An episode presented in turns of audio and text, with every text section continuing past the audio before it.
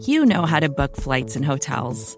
All you're missing is a tool to help you plan that unbelievable travel experience. That's why you need Viator. Book guided tours, excursions, and more in one place. There are over 300,000 travel experiences to choose from, so you can find something for everyone. And Viator offers free cancellation and 24 7 customer support for worry free travel. Download the Viator app now and use code Viator10 for 10% off your first booking in the app. Find travel experiences for you. Do more with Viator.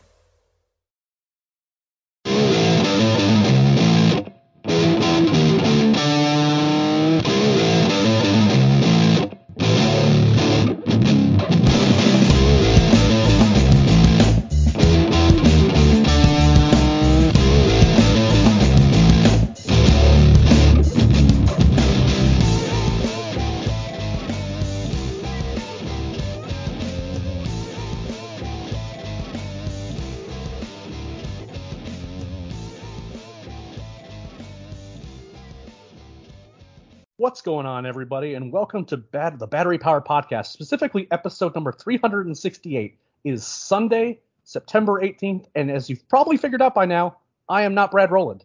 My name is Eric Cole. You may recognize me for my work over on the Road to Atlanta podcast, which is on this very feed, uh, where I've been helming kind of the, the minor league side of the operations for Battery Power since 2015, been the deputy site manager since 2018. Brad, unfortunately, is on the road. He is traveling yet again. Uh, I can only assume it's because he doesn't like our listeners very much. I can't confirm that to be sure. But to help me out in hosting the show for this week, to run down the goings on in the, the with the big leagues with a very interesting division race on our hands, is a a familiar sight. And yes, this means again the inmates are in charge of the prison once again. Scott Coleman, what's going on, buddy?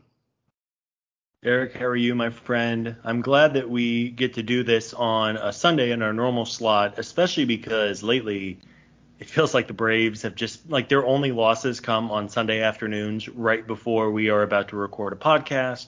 They of course won on Sunday. They swept Philadelphia, which was uh, a really nice weekend after a uh, a little bit of a bad taste in their mouths after a West Coast trip, but um, always good to do one of these with you, and, and pretty crazy that now we really have just uh, is it two weeks, two and a half weeks left in the regular season? It is just flying by. Yeah, things time's definitely getting away from me this season. Uh, you we kind of have had circled this Met series at the end of the season, and it's kind of really kind of creeping up on us that that's going to be very imminent and that's going to be a very important se- series. Uh, as Scott mentioned, the Braves were coming into this week on a West Coast trip that I think it ended on a poor poor note, losing series both to in Seattle and to the Giants. Uh, and we'll kind of get into the end of that, kind of get into that Giant series before we kind of get into the weekend games. Swept two games in Oakland. I think under a lot of circumstances, uh, considering the Braves' history with West Coast road trips, we would have been happy with a four and four West Coast trip. Uh, but for the Braves' aspirations combined with the Mets, you know, losing some games that frankly they probably shouldn't have lost, that you know folks were really kind of down coming into this week, and particularly coming into the series with the Phillies. They were concerned that the Braves were going to blow their chances at the division, but fortunately, as Scott mentioned, the Braves did sweep the Phillies, and we'll kind of get into the game by game uh, here in a little bit. You know, but right now we're in a really tight division race, and before we kind of get into those games, Scott, we have some news to talk about, and uh, the first is the roller coaster that was the 48 hours of Ozzie Albies being back. Uh, for those who aren't aware, Ozzie Albies had been out with a broken foot uh, that he suffered on a foul ball. Uh, this was back in June, took a long time, three months plus rehab for recovery there. You have, uh, you know, and the Braves have been dealing some injuries as well. You have Ehire Adrianza to the uh, IL with a left quadricep Uh, you know, we have, you know, roster moves to make room for, you know, Jake J, Jay Jackson because Ozzie Albies did return from that rehab stint in Gwinnett that was prolonged primarily because there was a lot of weather issues in Gwinnett, for just being honest. But he had a couple good games in Gwinnett, and they decided to activate him this week. But then things kind of went awry, Scott. So I guess first talk a little bit about like kind of what was your initial reaction to kind of having Ozzie back? What were your expectations for him? And then kind of let's go into a little bit about what happened the other night with his finger. Yeah, I think both on and off the field, Ozzie Albies makes just such a tremendous impact on this team. Uh, he brings a true energy about him. I think it's just his vibrant personality that just kind of bounces off everybody else in the clubhouse.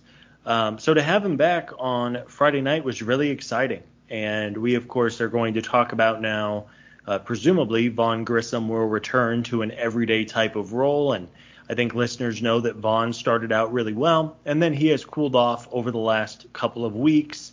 Uh, of course, being a rookie, you know you're going to have those ups and downs, and it really did seem like I think I was most excited for was you get Ozzie Albies back at second base, and then you have the versatility of Vaughn Grissom to play basically anywhere on the field other than maybe catcher and uh, center field, right? Like he has that athletic uh, profile where he could bounce all over the place, and now you lose Ozzie after really a game and a half. It was a real bummer. We will see if he is able to get back in at some point in the playoffs. We'll see. I think that's a little bit up in the air, but it was it was great to have Ozzie there on Friday and half of Saturday, but then just a, a brutal blow for him. I, I felt awful. Um, it's it's just a really unfortunate timing with that injury. Yeah, the Braves didn't get to have Ozzie back in really a, for very long. Uh, he was sliding into second base in the second game back.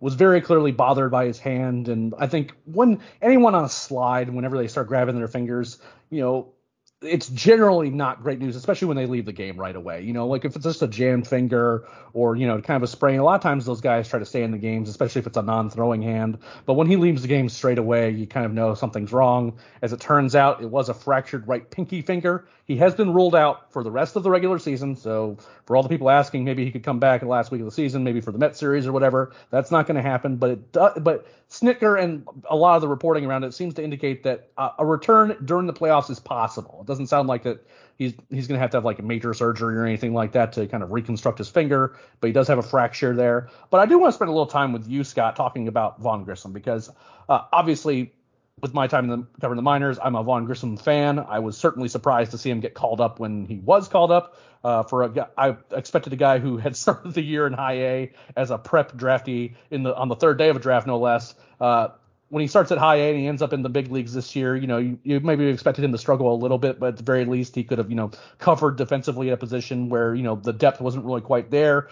But he has, by the raw numbers, performed reasonably well. But there's reason to be somewhat concerned. And I kind of wanted to see what your concern level was in that, you know, last few weeks hasn't looked particularly great at the plate. He's still produced here and there. And more importantly, he's kind of one of those guys that – has kind of an average exit velocity. It's at the lower end of the scale, which isn't particularly great. You know, isn't a guy that's necessarily hitting the crap out of the ball every time he comes up there. What where, what is your kind of thoughts about what you're expecting from Vaughn going forward, and kind of like what's your kind of like uh, a, now that we have a, a, relatively decent sample size of what he's been at the plate, kind of what your thoughts are going forward because there's definitely some weird things about his profile. Yeah, you know, Vaughn came up and just, I mean, he was out of his mind those first couple of weeks. And naturally, as we know, the, the biggest adjustment that rookies have to make is that first adjustment coming up to the major leagues, learning pitchers the first time. But then once there's video on hitters, once you can kind of learn their tendencies, like, look, man, like major league starters are really, really good and they're going to learn how to attack you. I think uh, Vaughn uh, got a little swing happy at times over the last couple of weeks, but as you noted, his numbers overall are, are really fine. I mean, you, you talk about he's hitting over 300, um, doing a decent job of getting on base. 357 on base percentage is strong, and then uh, he, he has flashed some real power. That was something I think that surprised me most uh, with his profile. And defensively at second base, he's been okay. Uh, he had a, a, rough couple of games. Frankly, the entire team had a rough couple of games out in the field uh, towards the back end of that road trip in, in California and Seattle. But um, at this point, unless Albies makes a a fairly quick recovery here, uh, I, I, think it's going to be Vaughn at second base just about every day. Um, and and maybe uh, maybe it's not a perfect scenario, maybe not a uh, you would love to have Ozzie out there, especially with his veteran uh, experience. But you know, it's it's an opportunity for Vaughn to really continue learning on the fly. Um, and it's it's kind of by trial by fire because he is going to be counted on, even if he is batting eighth or ninth most nights, as we presume he will be. Um, he, he's going to have a lot of uh, a lot of responsibility there. Yeah, absolutely. And you know, a lot of teams don't have the luxury of replacing a guy that has the pedigree of Ozzie. Maybe he hasn't had the best year this year, and he's you know had you know maybe the last calendar year he hasn't been awesome. But I mean, Ozzie Albies is like a multiple time All Star, one of the you know a lot a lot of people consider him one of the better second basemen in, in all of baseball. And to have a guy like Vaughn, as young as he is, to come in and produce the way he has, it's been I mean between Grissom and Arcia, getting the kind of production they've got out of second base since Ozzie's been out has been frankly pretty remarkable. Um, and we can we'll kind of get into what the bottom of the lineup because another guy at the bottom of the lineup has been doing real work too. Um, but the thing about Grissom, and again, one one of the things that Chris and others have noted is just that you know this is again we're, we're talking about like you know like bottom 20% of the league in terms of average exit velocity that we see out of Grissom, but it's a weird profile because a lot of those guys that are in that zone of what you know hitting the ball hard don't like don't have particularly high, you know, we're talking about like 20% or lower hard hit rates, you know, barrel the ball maybe like 3% of the time when they come up to the plate. But that's not really what Vaughn is. He's his hard hit rate's still a third of the time, which is again, you'd want it maybe a little bit higher, but that's not that bad. And of the guys who are at kind of the bottom of the scale, he's barreling the ball 5% or better at the time. It's a weird case and it's a weird sample for him in that when he does hit the ball, he really does hit the ball hard. And but when he's hitting these soft, the, a lot of these soft grounders that he hits, or these you know soft pop ups and things like that, that they're, so, they're they're they're almost so low that they kind of like skew things a little bit. I'm very curious as to where he ends up settling because power playing in games, we knew he had the raw power. We saw him park some balls when he was at Augusta and at Rome. Like you could tell that he when he really could get a hold of one, he could hit the ball a long way. But it doesn't always play. He does seem to settle a lot just for kind of like slapping the ball and play it, just kind of hoping it works out. Uh, and certainly some of his early numbers were buoyed a bit by you know some BABIP type stuff. But I'm very kind of curious as to whether he can kind of like get into kind of like hitting hard line drives on a relatively regular basis. He had a good hit today, you know, that, the, uh, that he laced up late in the game. So you know, hopefully he can kind of continue to be more that guy, kind of getting these averages up. Because I don't think, I don't think that he's going to be kind of like a bottom of the scale, you know, Ender Inciarte 60, 70 exit velocity grounders basically every time he goes up there. I think he's better than that. How much better than that? I don't really know. Uh, I will say that I think that, you know, when you're first at bat in the major leagues, you, you know, hit a home run uh, over the, the green monster that, you know, that maybe that sets the expectations a little bit too high. But at the same time, it's uh, the, the, how much the power does play, even though we clearly know he has it in the tank how much it plays is going to be something that's important for him going forward. And it's going to help the Braves' chances a lot if he can kind of get to it because without Ozzie, there's you know it's going to be Grissom's you know chance to be able to kind of help the Braves close out this division race. We do have some other news. Um, we have Kirby Yates. uh, to the injured list with elbow inflammation, and taking his place is William Woods. This is a move that was a little bit surprising, I think, Scott, for both of us. Is that you know with Kirby, you know he had pitched okay-ish um, he wasn't a guy that you wouldn't you necessarily trust out of the bullpen. And then you have, you know, he's clearly dealing with some sort of elbow inflammation. Hopefully, it's kind of a short term thing. It doesn't sound like it's going to be like a long term. You know, he's heading, you know, under the knife again or anything. But call up William Woods, who's again an interesting name, uh, and we can get into that a little bit. But kind of, what was your reaction to this, and kind of what were your thoughts on Yates before he kind of went, you know, ended up going on the IL? Yeah, I mean, Kirby looked like a mid 30 year old reliever who was trying to come back from Tommy John. Uh, the, the, pitches yeah. were not very sharp. Uh, you know, this is not a 20 year old who just had the surgery and you figure that he's going to recover, you know, faster than your average uh, arm or, whatever it may be. I mean, again, you're talking about a pitcher who has a lot of mileage on that arm and he's coming back from major surgery. And I think, as a reminder, with Yates, the Braves signed him to a two year deal um, I think he's only making like a million, maybe two million dollars this year, and then is owed six million dollars next season in 2023. So even the Braves felt that his value is more than likely going to come next year. Um, the command has not been there. His walk rate is almost equal to his strikeout rate, which is never a good thing. He has given up home runs and just the eye test as well. Like when you watch Kirby Yates throw, I, I don't know if a single time I've been like, wow, that's that's nasty. No wonder this guy was really good a couple years ago. It might just take a little bit more time. Um, I, I don't know. I mean, you think about in a postseason scenario, would Kirby Yates ever really appear in a game for the Braves? Probably not. I mean, he he's like the last guy on the in the bullpen as things stand, and as we know, you don't need a full stable of of pitchers in a, a postseason race. So um, it, it's a bummer. I hope uh, everything's okay for him. He seems like a really good dude, but either way, I, I didn't think this moved the needle a whole bunch one way or the other. Yeah, Yates wasn't being used a whole lot, particularly in leverage situations. Uh, you are right that you know he's he's making base salary of one million dollars this year, and then next year he's set to make six million. Uh, I had forgotten that there was a club option on this deal uh, for uh, 5.75 million uh, for 2024. So if he does figure things out, then the Braves can uh, bring him back for you know uh, if he's again good, if he's reasonably good, that's a perfectly fair rate for a reliever of some value. But if it doesn't work out, they're not going to owe him a ton of money for next year.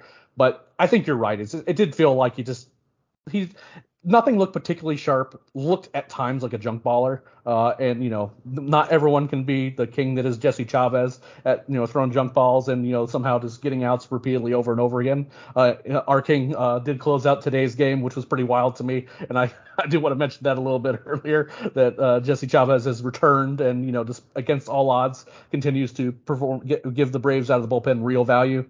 Uh, William Woods is an interesting arm. Uh, and I think that you're right that he probably doesn't move the needle a ton but he's a guy that can threaten triple digits with that fastball. But the numbers haven't been particularly great this year, and he had a a foot slash ankle thing happen uh, when he was pitching down there in Gwinnett, and he missed a suspicious amount of time. Uh, like everything that I heard and I was asking, just you know, like, is this a big deal? They they would say no, but he missed enough time that made me wonder if there was something more serious going on, or that it was a more like kind of a severe injury. And when he came back, the numbers weren't particularly great. But I do like what the Braves are doing here. That if you're going to have like if you need a guy, just a guy, and you're choosing between a Victor Vodnik who is kind of been dealing the same thing. We love the stuff is great, um, but he is you know, dealing has been dealing with injury stuff, and then you have a William Woods who's already been optioned, has already been up once, and who has kind of a similar sort of upside that there's a, it's a really live arm, assuming, but we're not sure exactly how much time he's really going to be pitching. He's the guy, he's a guy that's going to be dealing with more. I think like mop up type duty would be my suspicion in Woods' case while he's up, but the Woods was a guy that I mean I circled for a long time as a guy who could be a really interesting guy out of the bullpen for the Braves this year. I'm just not sure if this year's going to end up working out just because you know the the way the track record of you know injuries and are starting to you know catch up with him a little bit and just the numbers haven't been particularly good. But he's an interesting arm to be sure. If even if he's not a guy that we're you know like going to be saying you know he's going to be pitching the seventh or the eighth inning in an important game in a close game, right? Um, but you know, I, I like Woods, and he was good when he came up for the Braves in that, that kind of that cup of coffee that he had earlier this year. So you know, who knows? Maybe end up things working out great. But for right now, uh, that's pretty much what we have with him. Any thoughts on Woods before we kind of go on to AFL stuff? No, not particularly. I think, as you noted, um, you know, you might as well see what you have. Maybe you give him a couple of appearances in games that are not particularly close. Um, as we have said, Yates was not throwing huge innings. Every now and then he would find his himself in a game that was like a you know a, a one one or two run game in the seventh inning, and it's like oh wow okay they're going to Kirby, but um, but yeah. So as far as the Arizona Fall League goes, Eric, um, you were of course a, a prospect guru. Um, the the Arizona Fall League. If folks, I would imagine most listeners have never been out to the Phoenix metro area for the Fall League. It's a pretty cool setup. I mean, it's there's it is the it's not even like spring training light. It is you're watching prospects, sometimes some of the best prospects in the game in front of like 50 people on a Tuesday night in a, uh, you know, in, in a, it's kind of a relaxed environment, but it is a cool opportunity to see some of these up and coming talents. So, Eric, why don't you tell the folks a little bit about the handful of players the Braves are going to be sending out west? I'll be happy to, and I appreciate you letting folks know. As a some may not be aware that you're a, a resident of Arizona and uh, have uh, actually kind of been out there a bit and watched some games here and there.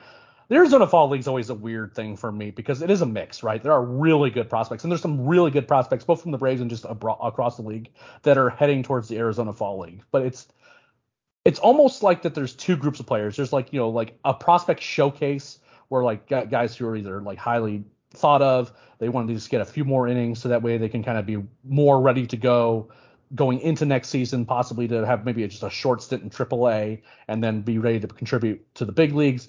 And then you also have a lot of like roster. There are there is certainly some roster filler, but there's also guys who like were hurt over the course of a year and they just need more innings. They just need some play appearances. You know, maybe they missed a few months and that they just want to get some more play appearances before going into the offseason.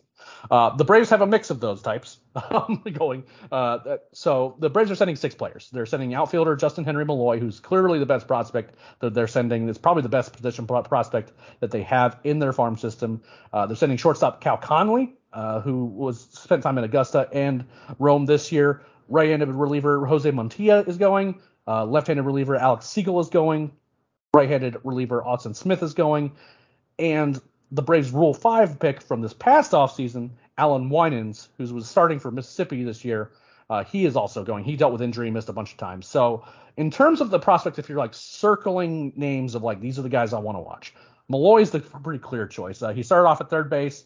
Uh, I will say that he looks particularly athletic, but he doesn't move particularly athletically, and the defense was pretty rough at third base.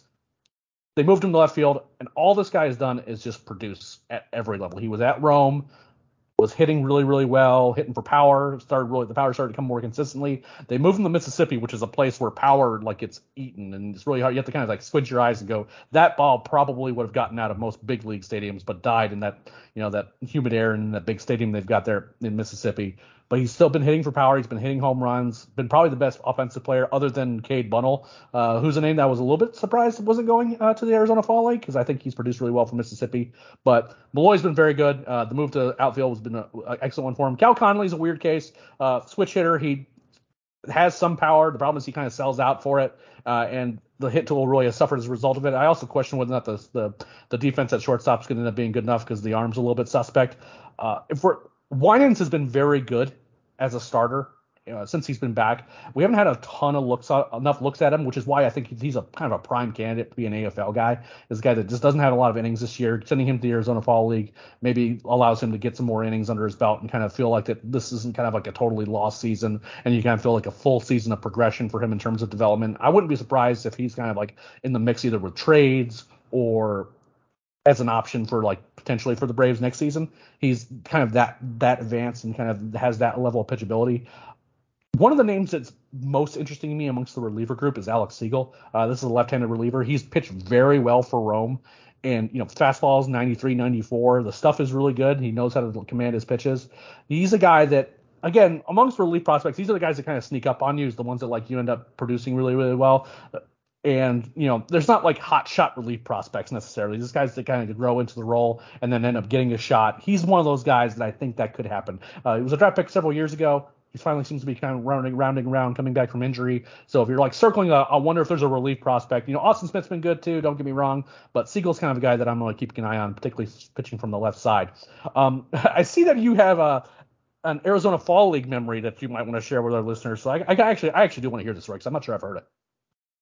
Yeah, my uh, probably the coolest. I've, I've gone up to the Arizona Fall League a couple of times over the years, and I think it was 2009. And by far the coolest experience was it was like it was a weekday night, Tuesday, Wednesday, and there were literally 20 people in the entire stadium. Uh, but in the lineup that night was a 19 year old Jason Heyward and a 20 year old Freddie Freeman. Um, that was, of course, the fall before Jason Heyward made his big league debut. He had that awesome spring training and then broke camp with the team in 2010. Freddie Freeman was not far behind him. Um, you know that that was really cool to be able to sit in the the first row behind the dugout. You could hear every single word being said, um, and a chance to see you know one superstar or future superstar player and then another player who has been uh, had some really good years and has made a boatload of money playing Major League Baseball. So that was definitely a cool experience, as you noted. Uh, no prospects quite to the level of, of Freddie or Heyward uh, this year, but it is it is a cool. If you're like a big time baseball nerd or a prospect guru, um, it, it's cool because you have six stadiums all within like I don't know a few square miles in the Phoenix Metro uh, it, it's a cool way to watch baseball, really at its purest form. There's no there's no hundred foot jumbotrons going off. There's no beer vendors walking all over. It's it's just baseball, and if you have a chance to see some really good prospects, uh, it's really cool. Absolutely, and that's going to start up in October. Runs for about six weeks, uh, and then you know baseball is going to be pretty much done for uh, uh, on all levels by that point. Uh, before we kind of get into the games and we talk a little bit about this Giants series followed by the Phillies series this weekend, we're going to take a quick break to listen to a word from our sponsors. Vacations can be tricky. You already know how to book flights and hotels, but now the only thing you're missing is, you know, the actual travel experience. Because is it really a vacation if you're just sitting around like you would at home? You need a tool to get the most out of your time away. That's where Viator steps in. You can book guided tours, activities, excursions, and more in one place to make your trip truly unforgettable. Viator has over 300,000 travel experiences to choose from. Everything from simple tours to extreme adventures and all the niche, interesting stuff in between. So you can plan something that everyone you're traveling with will enjoy. Real traveler reviews give the inside scoop from people who already been on the experiences you're considering, so you can plan with confidence. Free cancellation helps you plan for the unexpected and 24 7 customer support means you can travel worry free. Download the Viator app now and use code Viator10 for 10% off your first booking in the app. Find travel experiences for you. Do more with Viator.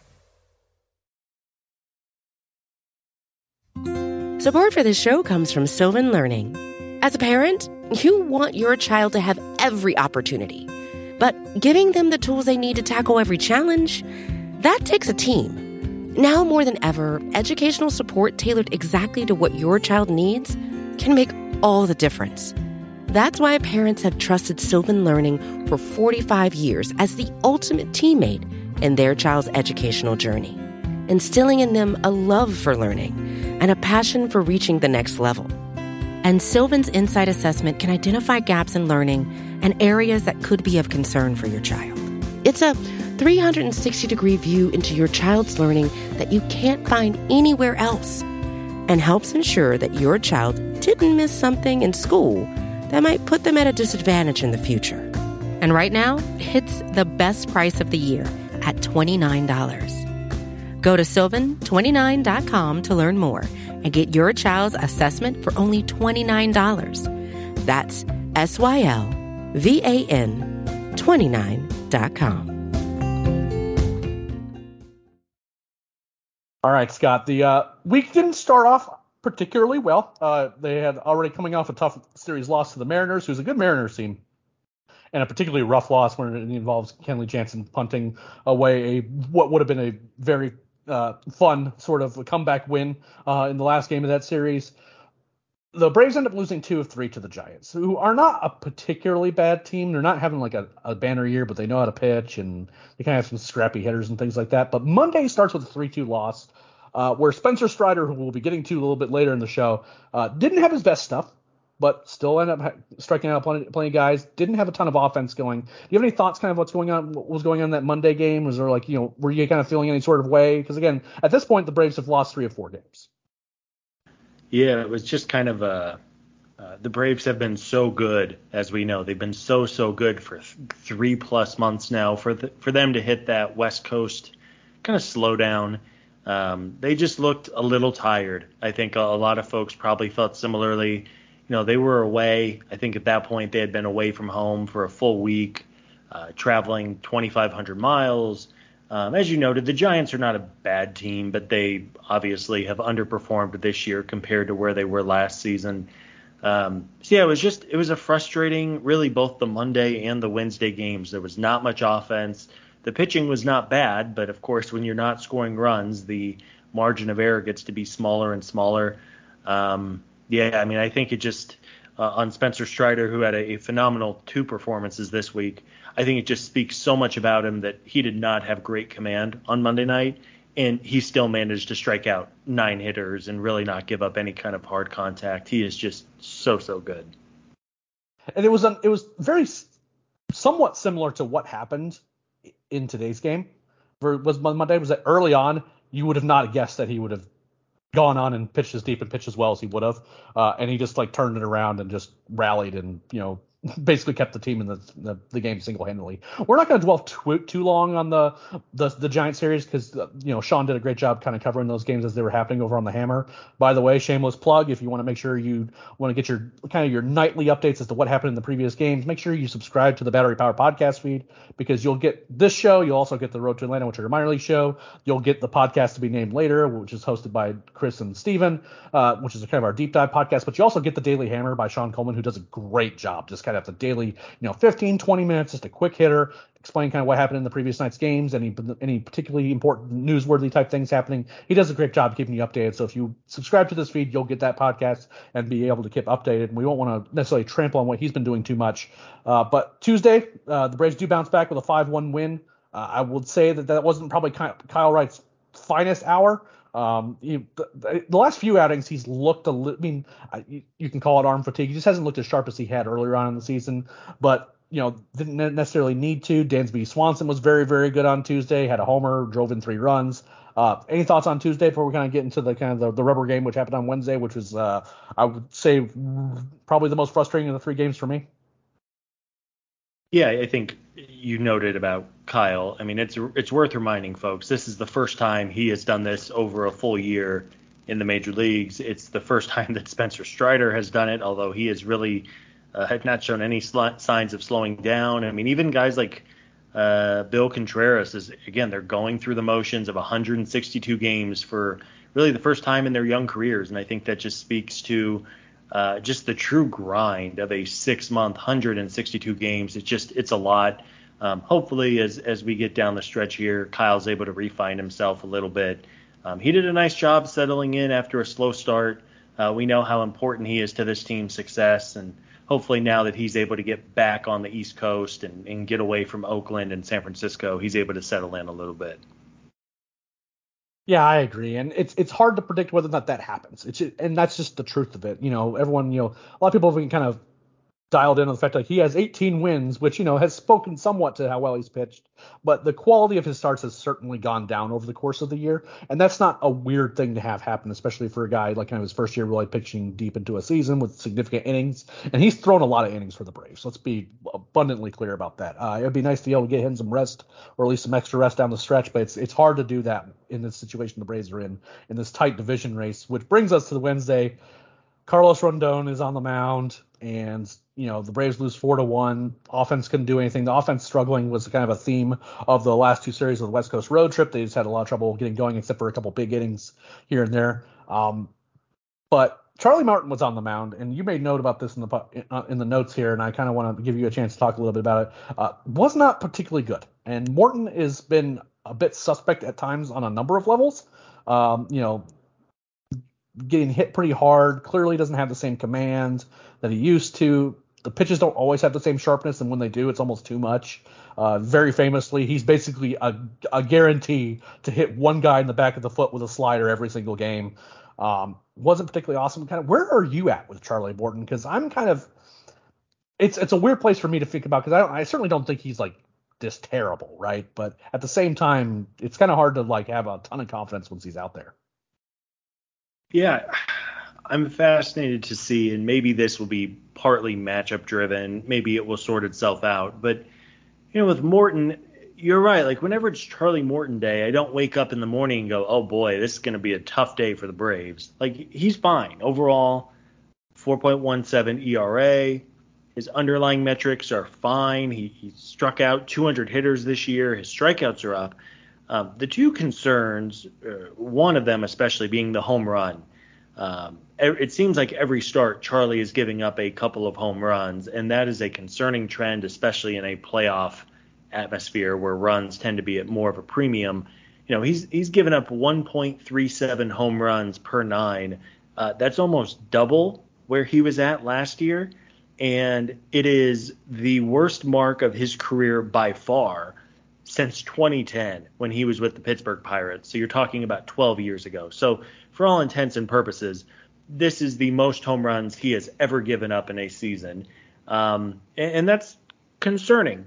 Uh, that being said, I I think um, you know Charlie's a veteran. He has a long history of pitching in the postseason and pitching well too.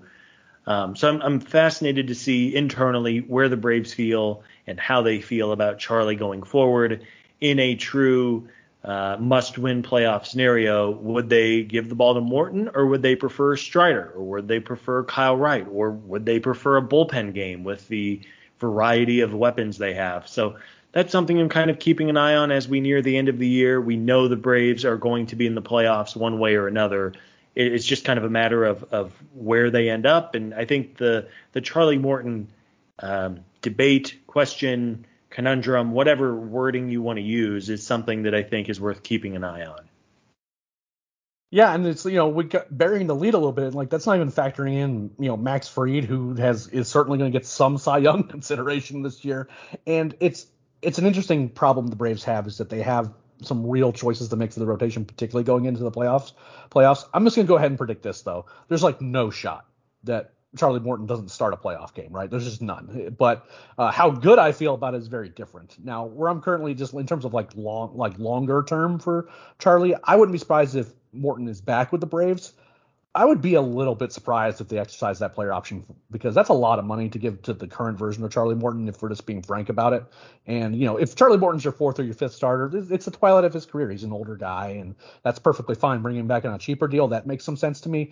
But giving him the kind of money that's on that player option, I would be pretty surprised by. I know that the clubhouse loves him. I know Snitker loves him. I know AA loves him, and that those those things do matter. But that's a lot of money to tie up with him for next year. Now going into this year, this postseason. I suspect that one thing that they will try to do is get another opportunity to rest their starters for an extra day kind of going into the playoffs. It's it's really tough to do that right now just because the division race is so close and winning the division is a pretty big deal for just you know again being honest about it. But at the same time, you know, does Charlie Morton in a for some matchups is he the guy, especially if there's like a lot of like left-handed bats that really can like, get after him? Is he the guy that you want starting in that type division race? And I don't know if that's the answer to that question. Uh, it, again, I think you're right. It does depend a little bit on uh, matchups. Uh, very fortunately, uh, once once that series loss happens with you know no offense in that game, because I mean Carlos Rodon's really really good. Uh, it felt like a gift that they you know he doesn't he doesn't pitch particularly deep into games, but you know Braves can end up getting anything going and end up losing four to one, and they end the West Coast road trip four and four. Um, you know, despite starting it off well, uh, they get a little bit of a gift for the with the Cubs managing to sweep the Mets, uh, which was lovely to say the least. Uh, to keep the Braves in it, in this division race and might have changed the decision calculus in some kind of later games a little bit. But they have a day off on Thursday, and that brings us to the Phillies series, which, spoiler alert, the Braves did sweep a Phillies team that desperately needed wins, and that is a, I think, a good sign. So we'll talk about this Friday game first. Um, Max Fried, you know, still having some issues with some solo home runs here and there, but pitched really well, six innings, uh, threw a bunch of pitches. But we see, you know, this is kind of Ozzie's return. Acuna takes homers late to give him a 3-2 lead. Uh, and then all of a sudden they kind of just they're down 2-1 late in this game, and Acuna hits the home run, and then you know all of a sudden it's a 5-2 lead, you know, and all of a sudden they win this game 7 to 2. But I'm going to give you a little chance to talk about this. Obviously, the offensive explosion late in the game was kind of the, the biggest reason the Braves won this game. But it was what was going to kind of happen behind the scenes with kind of the reliever situation and what's going on with Kenley Jansen. Obviously, he's been much maligned in his current role. Uh, Brad and I talked last week that we thought that you know that doesn't mean you don't ever throw Kenley, but it might be best to not keep him out of the like the highest leverage situations in the game. So talk us a little bit kind of something you noticed and your thoughts and kind of what his you know the usage of the bullpen going forward. Yeah, I mean it was it was a great comeback win on Friday night, and after Ronald Acuna homered to take a 3-2 lead in the eighth inning, uh, Iglesias was warming up instead of Kenley. Now the Braves came out on Saturday and said that Kenley had a, a bruised pinky finger or a, a minor sprain in his pinky finger uh, that prevented Kenley from throwing the ninth. Uh, is that accurate? I, I don't know, man. It, it, might be. It might be the Braves just trying to cover up for Kenley a little bit. But the fact is, the Braves had a one-run game in a a very meaningful divisional game that they needed to win. And it was Iglesias throwing the ninth inning, and that is something or who was going to throw the ninth inning. Thankfully, the Braves added on a couple more insurance runs. Iglesias still pitched. It was seven to two instead of three to two. Um, but when that happened, it was like, wow, are they, are they full on going away from Kenley in the ninth inning. Uh, we'll probably never know, or maybe we won't know until there's an opportunity for another one run lead. We'll see who gets the call. Uh, but that being said, Kenley then looked really good on Saturday night in a one run situation as well. So it's, again, I, I don't know if it's a problem because the Braves have a variety of really talented arms in the back end of the bullpen. Uh, but that was one. Whether Kenley was injured or whether they were truly trying to make a change uh, caught my eye, and I think it caught a lot of folks' attention as well. Yeah, and it's hard to say with Kenley because mean, it's not like Kenley has been bad all season.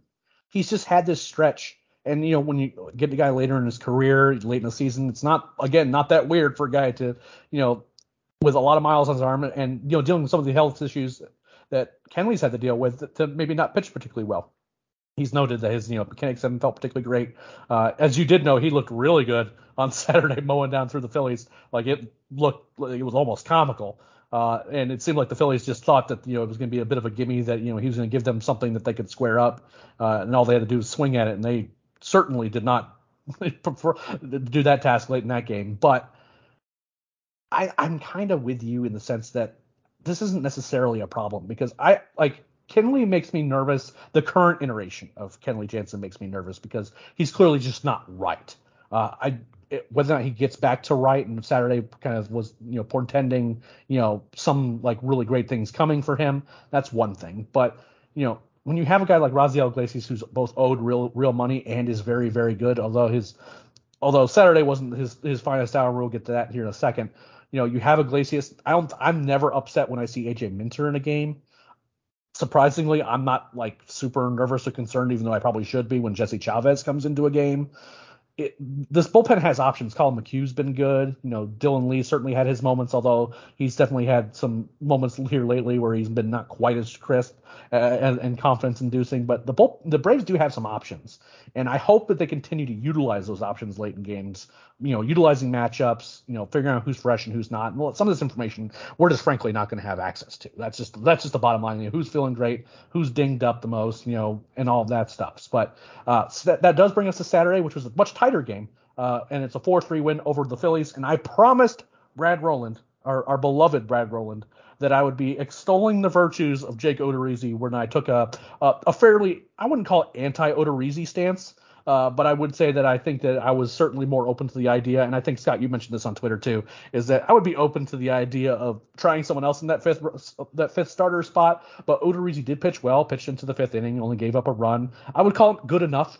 Uh, when you're getting that from your fifth starter, that's perfectly fine. I uh, did want to make note of that, and uh, Brad was very adamant that I made note of the fact that for all everyone who wanted Kyle Wright, uh, not Kyle Wright, Kyle Muller to be replacing him, that uh, Kyle has been quite bad over the last couple starts down in Gwinnett, and that for everyone who thought that it couldn't possibly be worse than Jake Odorizzi, he wanted to make sure that all the haters out there were well aware of the fact that in fact it could be worse, and in, you know, assuming that the stats had been flipped, it would have been on Saturday.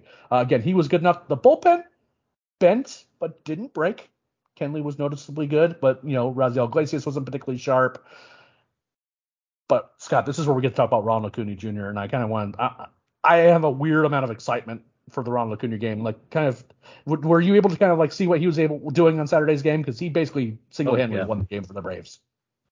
Yeah, I mean it's it's difficult for a baseball player, a singular baseball player, to win a baseball game all by himself, and Ronald did that. And I think it was just kind of a reminder throughout the weekend. Um, he was in right field as well, which is encouraging. He's probably feeling a little bit better. Um, it was a reminder of just how terrific this kid is when he is feeling right, when his knees are underneath him, when he has his legs under him.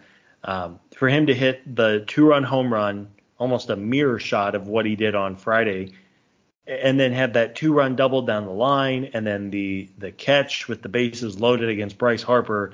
If he doesn't make that catch, the, the Braves may not win the game. As we know, every single night the game is going to be important with how the Mets are going. Um, yeah, I mean, again, it was just kind of a a not a welcome back. It's not like Acuna has been unplayable or anything. Uh, but for Ronnie to have that good of a performance where he just put the team on his back and believe he drove in all four runs, made the terrific catch, even made a really strong throw as well from right field. Both he and Michael Harris impacted the game in that regard.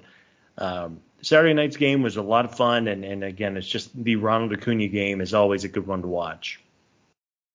Yeah, absolutely. I think that people kind of we kind of forget sometimes that like like for example, that that throw that he made from right didn't result in an out, but it impacted the game, and you know why?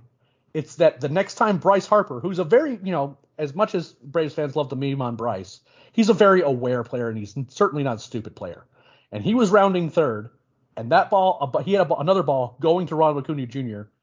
and he had no interest in testing Ronald Acuna Jr.'s arm. And one of the reasons is that Ronald will showcase that arm, and he would have gotten Bryce. It would have happened. But you know, there's always a chance that when you make a play at the plate, maybe the catcher doesn't catch the ball, whatever, the throw's not on line, you know, whatever the case may be. But they didn't try to score there, and that impacts the game positively for the Braves. And that's kind of what Ronnie does. It's that, you know, when he's on base, he might not try to steal, but you have to respect that he's gonna, he might try because he's not a guy that you know you can just you know do it like a half-ass throw to second and maybe get him out because he's so fast. And you know you can't make too many mistakes over the plate because if you make a mistake there, he's a guy that can really punish you, hit the ball 500 feet. And that's the difference he can make. And you know, over the course of the weekend, he he made a difference all weekend. Had a hard hit double today. He's you know, again, he's just a guy that you have to you have to respect him uh, at the top of the lineup, even though he has not had the greatest year. Well, and no one will argue that whatsoever. He has not had the best year. He's been dealing with those injuries. He's very open about the fact that his knee's still bothering him. It's just sore, and that's just part of you know healing from a really extensive knee sur- knee surgery and that injury. But even in his current state, if he can start feeling right enough that he's the guy that could probably impact the offense for the Braves more than anybody. It's just a fact. Uh, and that's not to take anything away from all these other guys who have been performing really well. I mean, Michael Harris might, you know, get MVP votes this year. But if you ask me, you know, who's the guy that, in a perfect world where everyone's healthy, who's the guy that I want having the bat in the game? I mean, Ronald Acuna Jr. is still the guy. I mean, am I wrong about that? Or, I mean, again, no. it's just all things. He's just, it's not, I don't know if it's even particularly close.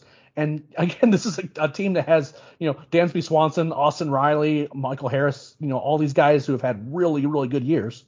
I still want Ronnie up there because regardless of what he does at the plate, if it's just a single, uh, good things can, a lot of good things can still happen when he's on base. It's just, you know, he's just, he's still a guy that I think that we has been glossed over a little bit. And if he can get going, this could be really fun. And that takes us to today's game, Scott. And Spencer Strider is making this rookie of the year race awfully interesting. And I kind of want to, I, I, you and I haven't talked about it. I know it's been talked about on the podcast a bunch, but Spencer Strider, again, wasn't particularly crisp, especially early on in the game. Still managed to strike out 10 guys in six innings, gave up one hit, which was a solo homer. One. He was the third rookie in Braves franchise history to get 200 strikeouts. First in the modern era. I mean, we're talking about like guys in the 1890s uh, for the other guys, and they threw like literally like 300, 400 innings. Uh, one guy I think had like 49 complete games, uh, which had done, which did the trick, which is you know frankly mind-boggling to do in a single season. I don't. That's like fundamentally difficult for me to understand. It only took him 130 innings to get to 100, 200 strikeouts this year. If you're picking right now, and again, right yeah. right now, between Michael Harris and Spencer Strider, who do you give the rookie the, who do you give the rookie award to? So it's a great question, um, and th- this is kind of my answer as of with two and a half weeks to go. I think the National League Rookie of the Year is Spencer Strider. He is truly as dominant, especially since he joined the rotation at the end of May, Strider's numbers go up against literally any pitcher in baseball. Like he, he is up there with the best of the best. So if I had to vote, I would by a nose give it to Spencer Strider for National League Rookie of the Year.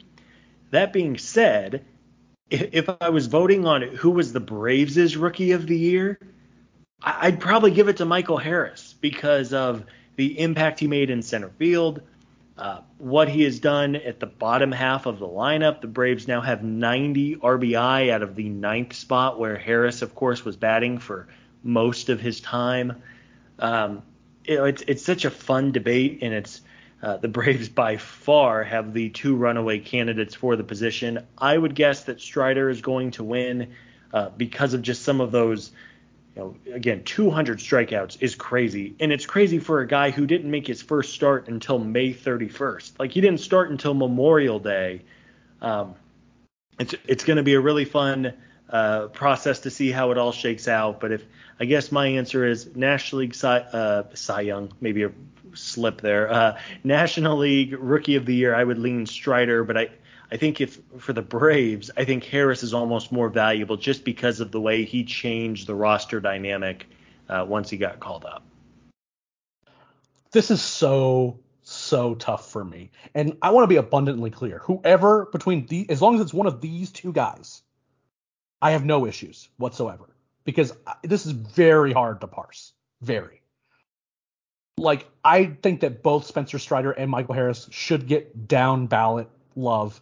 I don't think they're favorites in either of those. I mean, like Paul Goldschmidt's been great over there in St. Louis. You won't hear me say otherwise. He's been great all year long.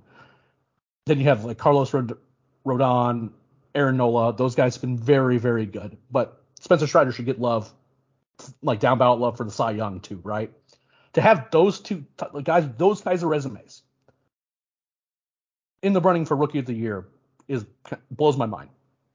I'll say this: I'm with you for the moment. uh, and it's the sense that I think that if I were voting today, I'd be picking Spencer Strider just because I think he's been slightly, ever so slightly more valuable in the overall sense. Um, you know, p- comparing pitchers and hitters is always difficult for these types of awards. It is just.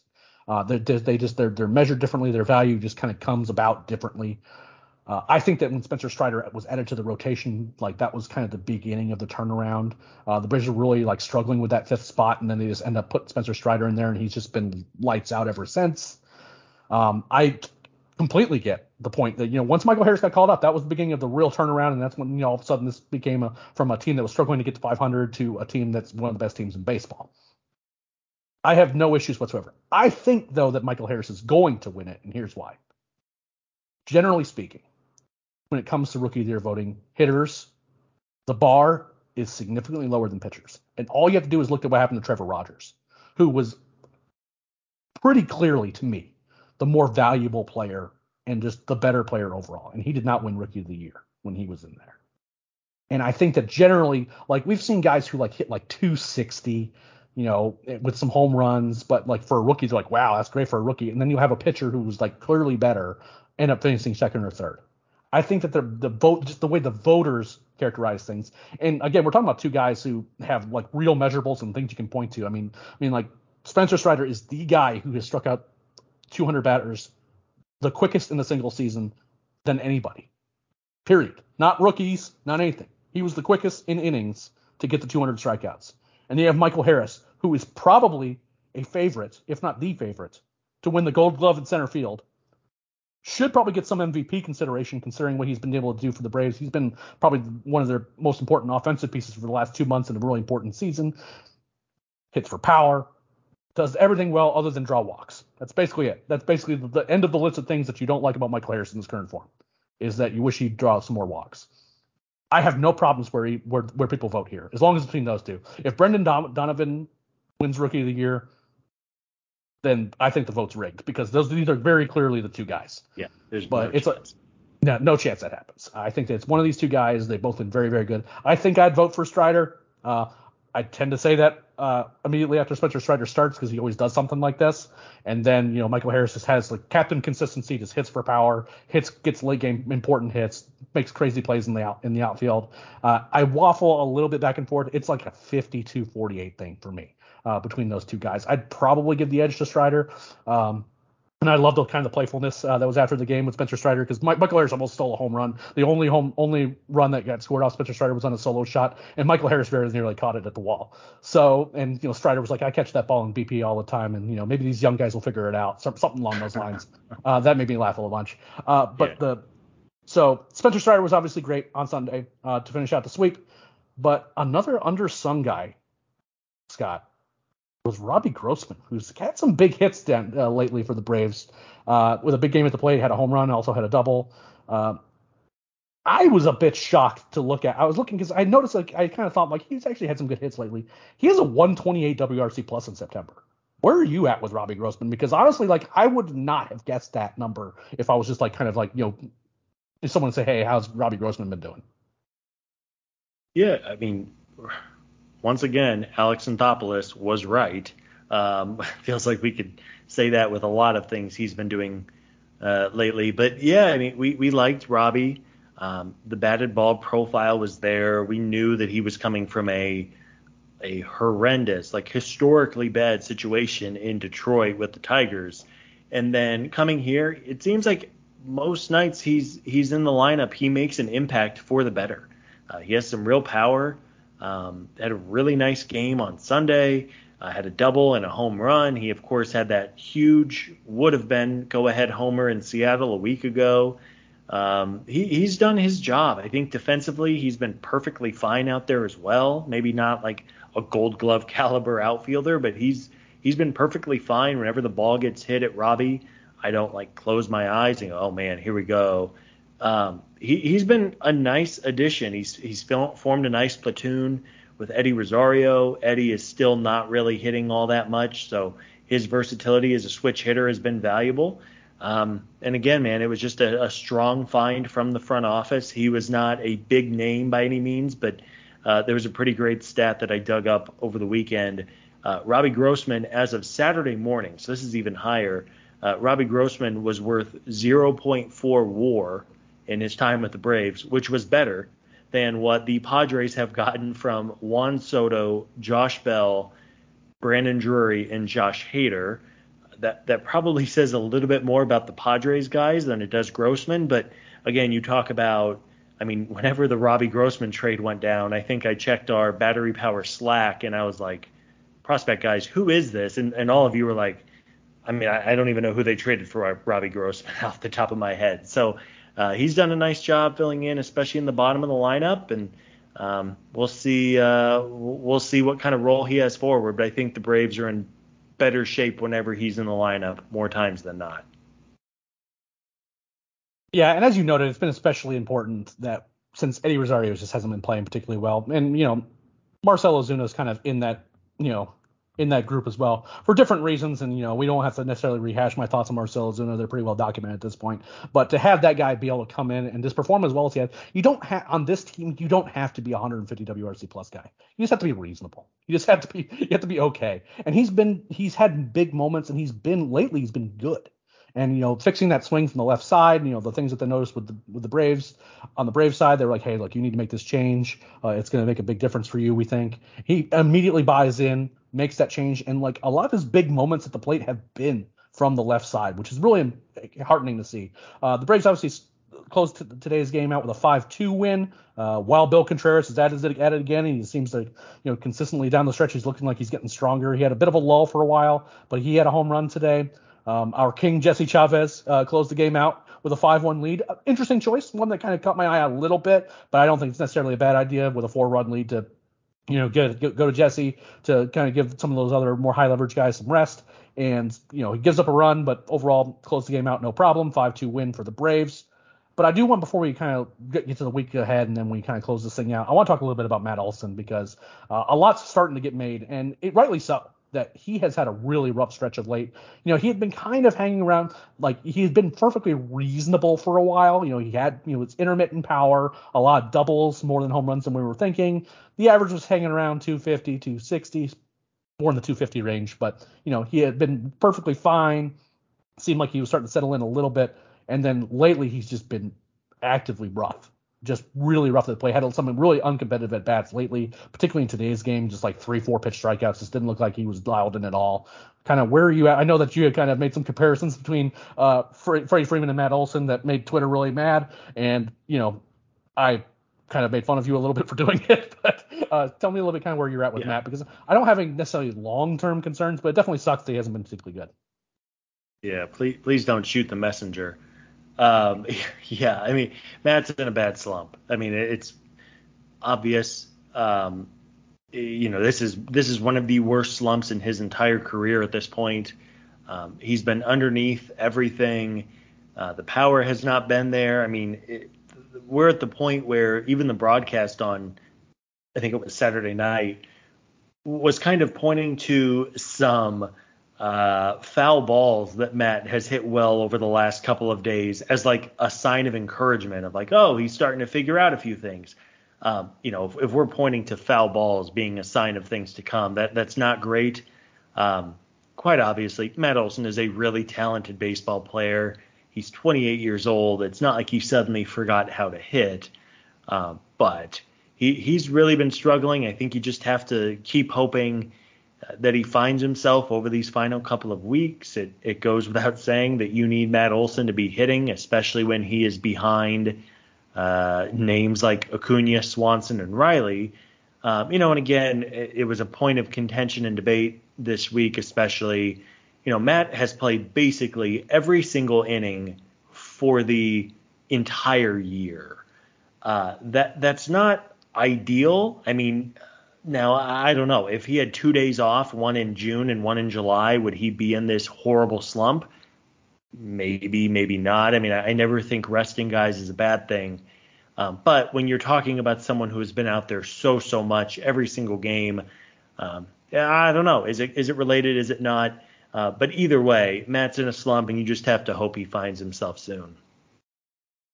Yeah, and I kind of want to head off some stuff too because there's certainly a bit of you know the, the, the comparison's always going to be there.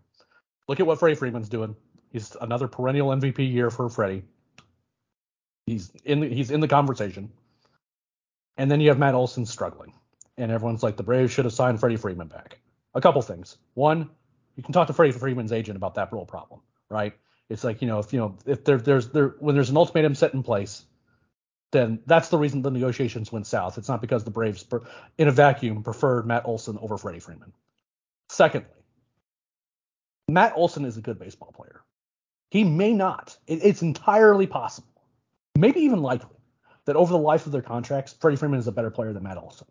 However, I'm willing to bet on the track record, both uh, defensively, where you know Matt Olson had that really rough start to the year with like really uncharacteristic errors that were driving us crazy because everyone's like, we thought he was supposed to be a Gold Glover at first base and he hasn't been, you know, Freddie's better, blah blah blah. I'll bet on the track record of him being a really good defensive player with a ton of power from the left side. Maybe he won't have the batting average of 2 1. But I think he, that the version of Matt Olson that we're getting this year is not the player that he's going to be long term. I'll bet on that. And I'll bet that the Braves will be happy that they signed him to that deal in the long term.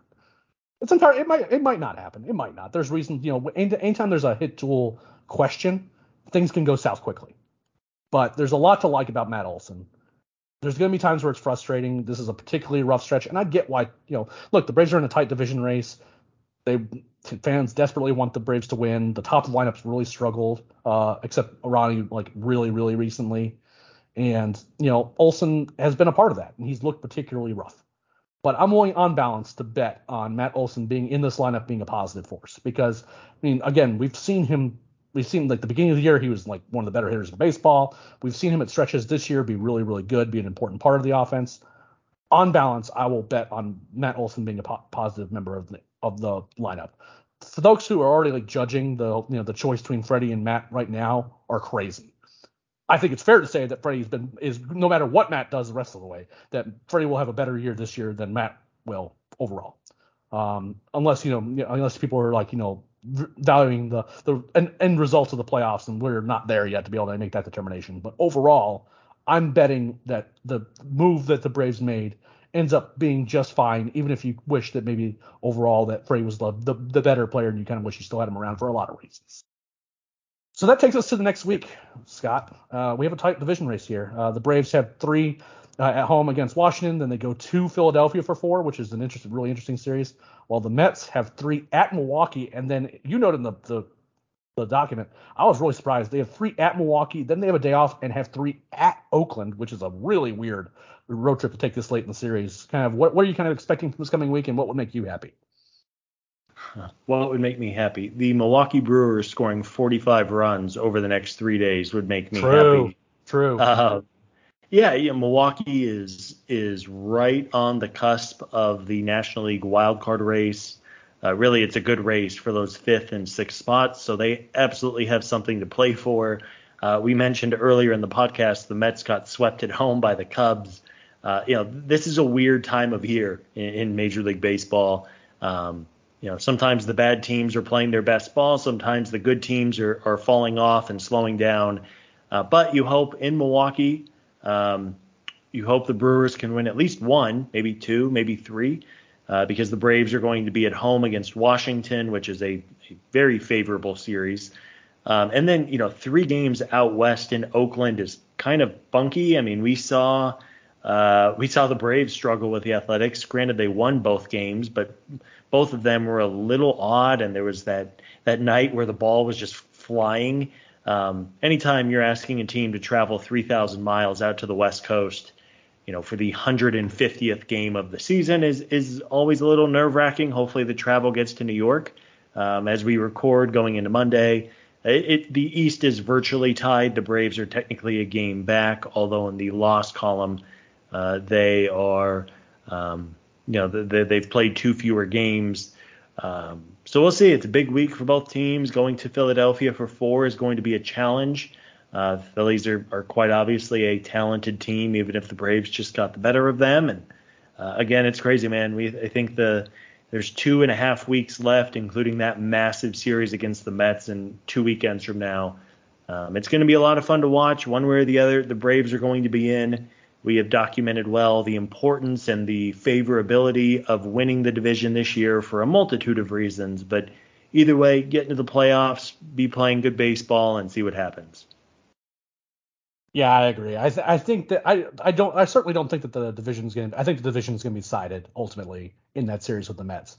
But it certainly helps the cause to put together a good week this week. You have a, a series against Washington, which in theory, based on how bad the Nationals have been, they should be able to do well in that series. Any road series in Philadelphia, I mean that Philadelphia is a team that desperately needs to win. Um, anytime you play a team a whole bunch too in like a week span, you know, like th- weird things happen. It's it's hard to bet on winning seven straight over the Philadelphia Phillies. Period. Right? That's a, that's not that's not a bad basketball baseball team over there, and you're getting four of those at Philadelphia. So you want to really take care of business at Washington. Um, then you know hopefully you can at least at least get a split in Philly. You know if you get out of next week with a five, with four four and three, five and two, you're probably satisfied. You want more than that. You certainly want more than four and three, but you can't really. I mean, over, on balance, over over a baseball season, like four and three all the time is a perfectly reasonable space to be on. But maybe you can get a little bit better than that, especially against a Philadelphia team that you've played pretty well against recently. Hopefully that's the case.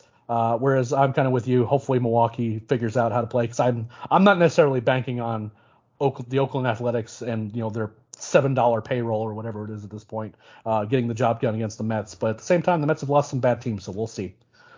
If you want to make sure you don't miss a single episode of this podcast, you all you need to do is subscribe to the Battery Power podcast feed. Uh, whatever podcast provider you prefer, to search Battery Power, you subscribe to the feed. Not only did you get the flagship show, which is normally hosted by the great Brad Rowland, but he is currently on a plane somewhere, uh, and then you also get the Road to Atlanta podcast, which is our minor league show hosted by yours truly, as well as Garrett Spain. You get the very recently named podcast to be named later, hosted by Stephen Tolbert and our fearless leader Kris Willis, which is kind of our deep dive prospect podcast into broad topics, three or four podcast topics each week, where we can kind of get in depth and tell what's going on, as well as the Daily Hammer, which is hosted by Sean Coleman, who does a great job keeping you up to date with the dailies, what's going on in the night's previous games during the week. Scott, thanks to you. You make sure you follow Scott over on Twitter at Scott Coleman55, where he is going to be, uh, I think it's fair to say, committing a lot of violence on Twitter on a day-to-day basis, uh, getting people all riled up and getting fans yelling at him of all stripes, not just Braves fans, all types of fans. Uh, it's always a good time. And every once in a while, a, a, meme goes viral, and then you know Scott takes over Twitter for a little while. If you want to follow me on Twitter, make sure you follow me at Leprechaun with a K make sure you subscribe to the podcast. Make sure you're, you're reading the site over on batterypower.com. We have great content going up each and every day. Thanks to you all too much and we'll see you next time. More to dos, less time, and an infinite number of tools to keep track of. Sometimes doing business has never felt harder, but you don't need a miracle to hit your goals. You can just use HubSpot because their all in one customer platform can make growing your business infinitely easier. Imagine this high quality leads, fast closing deals, wildly happy customers, and more benchmark breaking quarters. It's not a miracle, it's HubSpot. Visit HubSpot.com to get started today.